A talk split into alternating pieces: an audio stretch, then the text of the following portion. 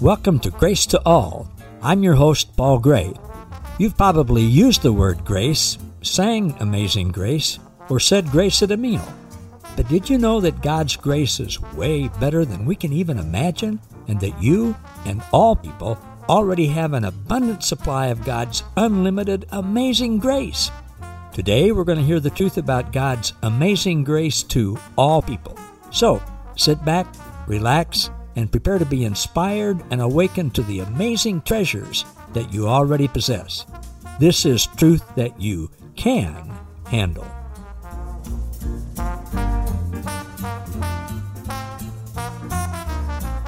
Welcome, everyone, to another edition of Grace to All with Paul Gray. And a week ago, we had the great privilege of visiting with Brian Longridge. And I won't read his uh, introduction again. If you didn't hear it last week, please go back and listen to that and hear that. And when we finish, Brian's going to tell you how you can get in touch with him, how you can read about and see what all he's doing. Brian, thank you so much for doing another episode and being willing to come back with us again for this edition of Grace to All with Paul Gray. Oh, it's my pleasure. It's wonderful to be with you again. Absolutely. Thank you. And again, thanks to the wonders of technology. It's late at night in Kansas where I am. Uh, it's in the middle of the morning, halfway across the world where Brian is. And it's, it's wonderful that God has worked this out that we can be together. And last week we talked about uh, amazing encounter that Brian had with God when he was 22 years old, I think changed his life and started using his music to minister to people. And he and his wife, Myrta Anisha, combined together. She's a massage therapist. He does some of that too. And uh, without telling his story, Brian, would you go ahead and tell us about the work that you're doing now with people in prison, with people with leprosy, how you relate to them, how you minister to them, how you share the love of God with them. Tell us about that, would you please? Well, we know that leprosy is a very stigmatized word in society, and we have a camp that's quite close to where we are. And basically, our heart is to go and share in an incarnational way the love of God with them. So my wife is a trained massage therapist and she will, because touch is a very uh, beautiful thing to them, it helps God ingrain his love inside of them in a very tangible and a very unique way. Because people don't want to touch them and they're afraid of them or if they'll contract the disease, which, which is a very weak bacteria. It's a very difficult disease to get. So both of us go in and we massage and we hug them. And many times as we hug them, they begin to cry and their pain begins to come up and we listen to their stories. One of the, the most beautiful things is just to be understood because nobody has understood them. Nobody has listened to them. Nobody has glanced at them. They sit in dark rooms. Many times the beds are filthy. It's just a dirty place. But we find that just, I mean, even in rich people, no matter where you go, poor people, everywhere in the world is this brokenness, is this underlying yearning for somebody to to see them, somebody to look into their eyes and heart to heart and let them know that the Father cares, that Jesus loves them, that He adores them, that they're beautiful. We call them princes and princesses. Our desire is that their identity will be so ingrained inside of them. So we make music for them. We share sometimes food with them. We sit and listen to their story. We massage them. And I remember in the Philippines, we would just be with people who they would be like emaciated, no fingers, no toes, no nose sometimes, and their heads would be just down like this, you know, I'm not able to have eye contact, you know what I mean? And we would just keep sharing love and sharing identity and hugging them and sharing God's love. And after a while, you would see Antonio, his name was, you would see his face just coming up a little bit higher every week, you know, coming up and a smile coming out on his face. Remember one time we had a birthday for one of them and never had a birthday before he was dumped there like maybe I think when he was like six months old. And uh, we just had a birthday party and we had all the leprosy people around and we were asking them, you know, what do you think of this person? How do you view him? Say something that you love about him.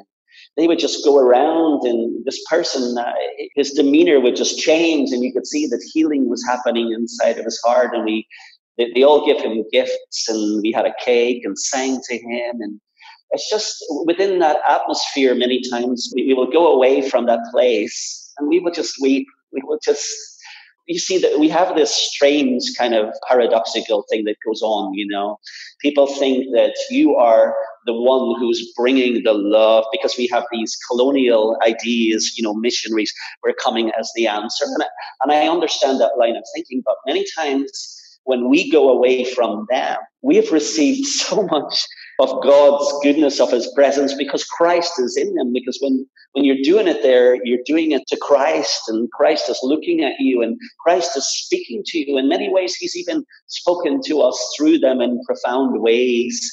And another thing we do is we uh, clean wounds, and we just try to clean wounds. My wife is more a medical expert than me, but I help her and as I say, she has also been a wonderful role model for me because when I watch her, how she is with them, it just has impacted me so much in my life. And we just go in as a team with the desire that they would meet the God who has always been with them, who has always been in them. And we see their lives transform. We see them begin to shine. We see them with a newfound confidence. We see them with a, just a sense of more dignity and more worth in their life. And it's just a very beautiful way to live for us. I can see that in your eyes and in your voice. And uh, my goodness, are other people ministering in those places too, or are you guys it? Yeah, the place where we are right now, there's no other groups that are ministering there. We have had some I believe, Holy Spirit encounters with Christian nuns who live very close to where we are. And I, we had a by chance, I don't believe it's by chance, we had an encounter with them. So we have been inducing them to try to come and help. And they seem to be willing that they actually work as Sisters of the Destitute ah. as part of Mother Teresa's thing. And so they, um, I believe that they will be in the future, but right now it's us are you doing some teaching as well? Do you have the opportunity to raise other people up to do what you're doing? We share in different churches. We sometimes share in other countries as well. Just basically, our heart is healing and intimacy, healing and intimacy, coming back to that place of love, of first love. Uh, and so we do that. We teach in different churches, wherever we're in Vienna. China also has a very strong sense of performance orientation and intensity and finding identity in what you do. And so I, I would, I've been in there, I've done concerts in there, just in in the outback in strange places. I've said, God, what am I doing here? Everybody's speaking Chinese. I've really? learned how to. I'm learning Mandarin at the moment. Really? To write Mandarin music and sing in the Mandarin language. And I've just seen just people lying on the floor and broken and crying because of the weights being lifted off of them by the Holy Spirit, the weights of climbing, the weights of trying to find their security and identity in just their sense of educational ingenuity, their giftedness, and but yet coming back to that place of peace, that place of solace, that place where they can just soak and bask in the ocean of God's love. And so we do teaching in different nations and also here in the place where we are. Yes. Wow. And so if people want to invite you to come and speak, can they do that through your website, through Facebook? Uh, yes, they could invite us uh, through my Facebook, Brian Longridge on Facebook. Uh, or they on our website. And boy, I encourage people to go there. Healing Rivers International underscore brianlongridge.com. I encourage people to go there because the pictures that I saw I, touched my heart. And I so hope that people will take the opportunity to connect with you, to support you, and to uh, maybe have you come to their country and speak. I hope that when you're in the United States that that we can do something to get together. So let me ask you, you minister to people that are outcast, that their own family members don't have any contact with them anymore, that are abandoned to society. you do that, I know obviously it must be simply because of the love of God, because you see Christ in them, because Christ has given you a, a heart for them. Brian, how do you, and Murda, how do you um, process, how do you handle the sadness that you see. Obviously, you bring joy to people. You see them, as you mentioned, uh, their heads lifting up and the joy in their hearts. And yet, also, when you walk out of where they are, they're still there, and you're back out in a different world almost, in a different society. I didn't tell you I was going to ask you this, but it just, how do you process that? How does that work for you? Yeah, that is very difficult in a sense because I've seen even people dying, you know, the leprosy people. I've seen, I've been there giving funeral talks, uh, trying to express God's encapsulation of them and the people who were left behind. Working in this kind of ministry, you come up against paradoxes. It's not all sweet and rosy and the pain and the pleasure are very close together. For me, I we share about God's solidarity, God's sense of solidarity, God's sense of suffering, God's sense of being there in the midst of the darkness with them. And we, we can only hope that the seeds that we drop into their hearts will bloom we already see that happening relationally in their lives. We already see that happening in their sense of dignity, their sense of value, their sense of worth. And we only hope that those seeds will also be watered and those seeds will grow. We cannot take care of all of their problems, but we try to get access into the deepest core of their being. And music helps us to do that bringing down the walls inside of them, and touch helps us to do that. But yes, there is always that paradox in any kind of ministry, dealing with the poor, dealing with the suffering, that there is this ongoing continuity that sometimes never seems to stop. But the actual seeds and almost like bringing beauty and bringing light into their world we trust in the Spirit of God and Christ within them, that this will grow and it will be watered inside of them in a beautiful way. But yes, it can be difficult. Yes. Well, I can only imagine. I'm certainly not doing what you're doing or in the same situation, but just in in ministry, uh, you know, you get involved in people's lives. You you love them, you spend time with them, and then people get sick or they get betrayed or they lose their job or you know, challenges with kids or whatever. And that doesn't leave me when I go out their door and come back into my house. And, uh, having a wonderful wife as you do, and, and, and of course, having the relationship with the Lord to, it's real comfort for me to know that he sees the end from the beginning. Exactly. And he knows the exact moment when we will all be healed, mm-hmm. when the lion will lie down with the lamb, uh, the land, yeah, yes. and and uh, it is it's the eternal perspective, isn't it? Yeah. Yes. And uh, mm-hmm. we can't always, we can rarely see that uh, in the present, yeah. but but we can certainly take comfort in that He can see that that He's in us, mm-hmm. that He's in everyone. And uh, again, as we mentioned, I think last time, we're all one. We're together. It's been so encouraging to me to understand this oneness that we have. We're all connected. We're all uh, part of the same thing. We're all one with Christ. Absolutely. Yeah. Mm-hmm. And with the Father, Son, and the Holy Spirit. And, and, and you mentioned uh, early on, I think, in, in the first time when we talked about God's holiness, and, and He certainly is holy, I've come to understand and to learn that He was holy before He ever created anyone before creation. Yeah. And so that holiness, it can't be squeaky clean morality, like never having a bad Absolutely. thought. It's relational. That holiness is really, yeah. And I think when Isaiah said, I've seen the Lord, and I said, Holy, holy, holy, I think he was saying, Father, Son, Holy Spirit. Uh, that's what yeah. holiness is. It's relationship. And that relationship Absolutely. lives in us. And even though we're separated yeah. by thousands of miles now. Uh, I mean, right. we're we're one and we're one with uh, no distance and we get to experience that oneness with everybody else and, mm. and we know that even though they or we or maybe both of us are hurting at the moment that god is in the process of working everything to the good for all of us because he loves all of us and one day one day we will experience that yes. and we'll sit around that great banquet table and I don't know if we can remember the times before or, or, however it works. I just know it'll be really good. And I take comfort in that. yeah, this is one of the things we share with them many times is we'll all be sitting around, you know, with, with Jesus at the banqueting table. Yeah. It, everything has to be seen in the light of eternal.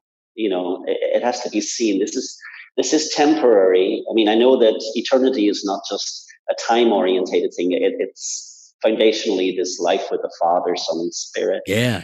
But at the same time, this perspective of just who they are, their dignity, their chosenness, us all being one in that, and that suffering will fade. It, it'll fade away. It will. And you're helping it fade away moment by moment with the people that you're with. And I'm sure that they tell you this, but just in case they don't, I know they appreciate it. I know they love you guys and they so appreciate you coming to be with them. And I'm just so pleased to get to know you and to hear what you're doing and to see see what you and Jesus and Papa and the Holy Spirit are doing together. Oh, thank you. It's also a pleasure meeting you, people who with the same mind, same heart, synergy, resonance. It's beautiful. Very it beautiful. really is. Thank you. Well, in a couple of minutes that we have left, Brian, tell people again how they can uh, contact you, how they can support you, because we haven't really talked about this, but I, I know you're not doing an eight to five job and you're going into prisons, you're going into leprosy camps, you're ministering to people doing all of those things. And those of us who are doing eight to five jobs or bringing in income one way or another, we get the privilege of supporting and helping you and your work. So tell us how we can do that. Okay, well, we have a website, Healing Rivers International, and all our bank details are on there. Healing Rivers International underscore brianlongridge.com. Yeah. Yes, we have a store on there and uh, you can buy, I have some soaking CDs on there if you want to just rest in God's presence and just receive just that love, still your heart. These CDs are basically designed to allow the walls of your heart to just drop and to receive his unconditional grace and love